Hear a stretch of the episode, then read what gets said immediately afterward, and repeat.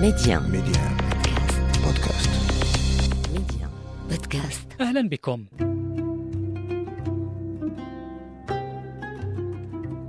كيف هذب الإسلام اللفظ العربي؟ أو بعبارة أدق كيف قوم الإسلام بعضا من ميولات الشعر العربية تحديدا باعتباره التمظهر اللغوي لثقافة مجتمعية سائدة في الجزيرة العربية.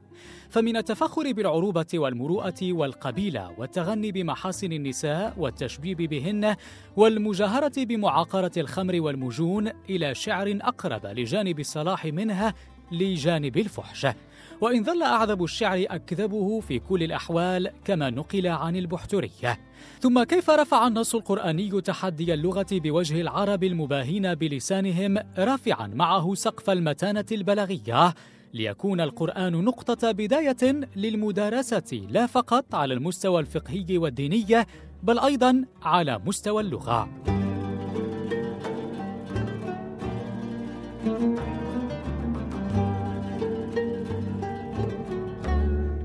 نواصل حديثنا اليوم في برنامج مكاشفة مع الدكتور عبد الواحد وجيه أستاذ بيان القرآن ورئيس مؤسسة التوجيه للبحوث والمعرفة. أهلا بك أستاذ وجيه. إذا آخر ما تحدثت عنه هو ضرورة أن يكون دارس للشعر الجاهلي قادرا على مضاهاة مستواه لغة وفهما. وأن يكون أقرب زمنيا لمراحله ولذلك إلى رجعتي رجعتي للجانب الأدبي رجع نقد البلاغة مثلا ابن قدامة رجع سيدي الجاحظ وغتشوف الكلام ديالو كيفاش كيتكلم على العرب في رسائلهم وخطبهم. والجاحظ ومكانته العالية في الجانب الأدبي لم ينقل عنه أن أنه انتقدهم أبدا لأن الناس الكبار حيت دائما ما كنبغيو نتكلموا على العرب في الجاهلية نرجعوا للفطاحل اللي كانوا في ذاك الوقت لأنهم أقرب إلى اللسان ثاني منا. أما يجي واحد بعيد ويبغى يتكلم على هذوك راه كي واخا نتبعوه كنديروا ليه خاطر وصافي. طيب دكتور وجيه نعم. نعم. يعني فقط لنعود إلى فكرة طرحتها في في البداية وهي نعم. هل العربية بلغت بهاءها في مرحلة الجاهلية. حينما نقول بهاءها نتحدث عن قدرتها البلاغية عن جزالتها كلغة إلى غير ذلك. أم أن هذا الرونق الذي تتميز به اللغة العربية كما قلت هو يعني ممتد عبر الزمن منذ بدايتها إلى الجاهلية إلى المراحل اللاحقة للزمن الجاهلي.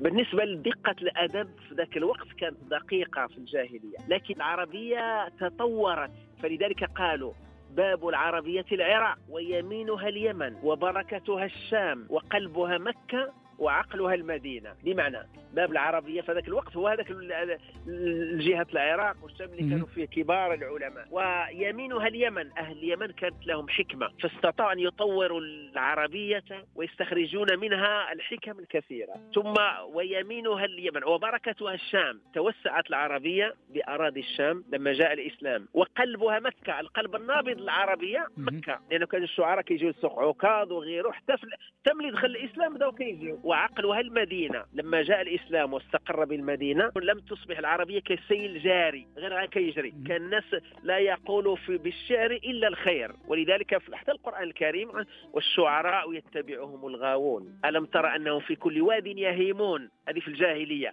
وأنهم يقولون ما لا يفعلون. إلا الذين آمنوا. اذا الشعراء في الجاهلية كما كنقول عجيبة فم وقول ولو أنهم كانوا عارين في حيث اللسان ولكن كانوا في المجال. بينما ملي جاء الإسلام أصبح ومن أنت كتعرف شوف عمرو بن كلثوم في الثمانينية ديالو في المعلقه ملي بدا كيتكلم عمرو بن كلثوم.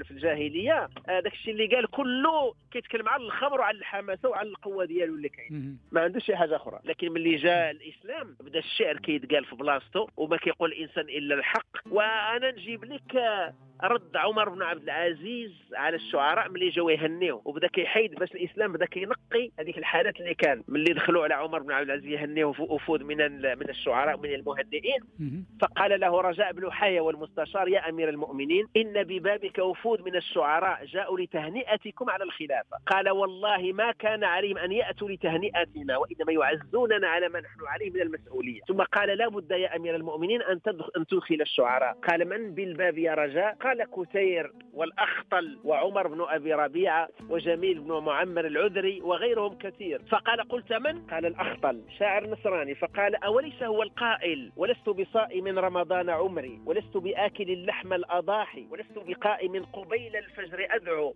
حي على الفلاح ولكني أشربها شمولا وأسجد عند منبلج الصباح. فوالله لن يدخل علي أبدا. فقال يا أمير المؤمنين لابد أن تدخل الشعراء فإن ألسنتهم مسلولة. كانوا من الإعلام؟ هذاك الوقت. قال من بالباب يا رجاء؟ قال جميل بن معمر العذري. قال سبحان الله تريد أن تدخل علي جميل وهو القائل يقول نجاهد يا جميل بغزوة وأي جهاد غيرهن أريد. فكل حديث بينهن بشاشة وكل قتيل بينهن شهيد. فوالله لن يدخل علي أبدا. فقال يا أمير المؤمنين لا تطرد كل الشعراء فإن ألسنتهم مسلولة. فقال من بالباب يا رجاء؟ قال كتير عزة. قال سبحان الله تريدني أن أدخل كتيرا. وهو الذي كفر في لفظه في في عزة فقال رهبان مدين والذين عهدتهم يبكون من حذر العذاب قعودا. فوالله لو سمعوا كما سمعت حديثها خروا لعزة ركعا وسجودا. فوالله لن يدخل علي أبدا. فقال يا أمير المؤمنين لا بد أن تدخل الشعراء أحد الشعراء. قال من بالباب يا رجاء؟ قال جرير. قال إذا فأدخل جريرا فإنه أخفهم ضررا ولو أنه ليس في القنافذ أملس.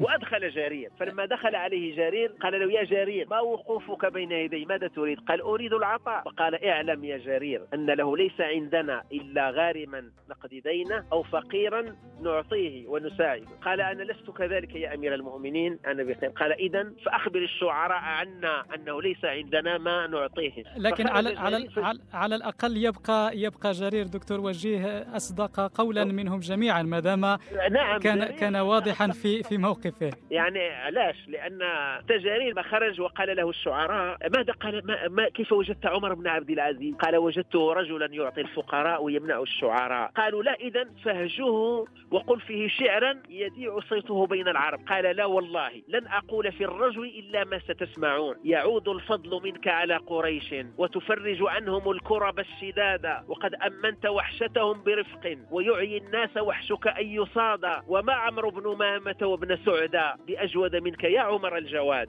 وكان هذه من الأبيات الصدقيه اللي قالها جريس عمر بن عبد العزيز. طيب دكتور وجيه آه، آه، عذرا نعم. هنا على مقاطعتك. طبعا يعني نأخذ بعين الاعتبار مسألة وقت البرنامج. آه، سيظهر نعم. الإسلام حاملا معه نظاما جديدا وقواعد جديدة نعم. للحياة بشكل عام. نعم. وكتابا الهيا هو القرآن الكريم الذي مثل مستوى رفيعا لا على صعيد المعاني والقصص بل أيضا على مستوى لغته وبيانه.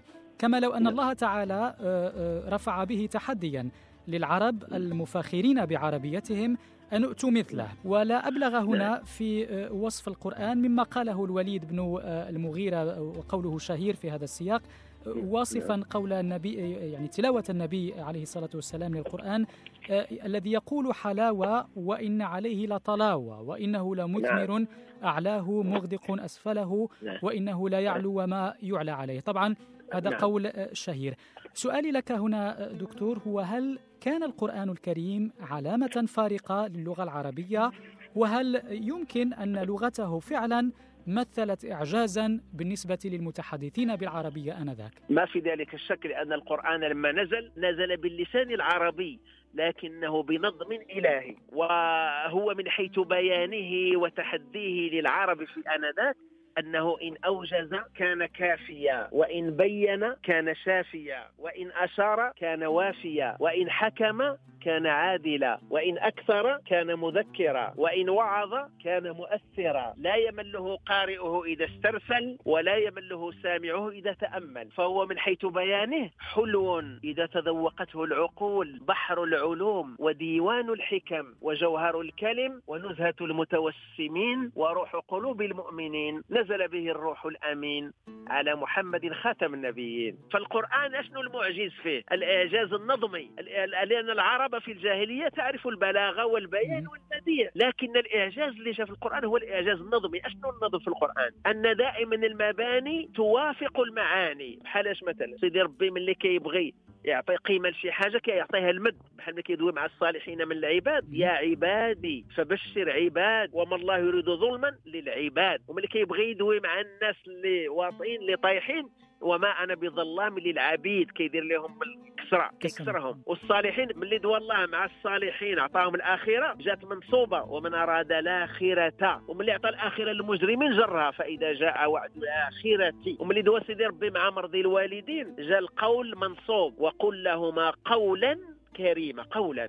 ملي دوا مع المسخوط قال ما يلفظ من قول إلا لديه رقيب عتيد ملي عطى الله وسائل الركوب للصالحين جات كلها منصوبه والخيل والبغال والحمير.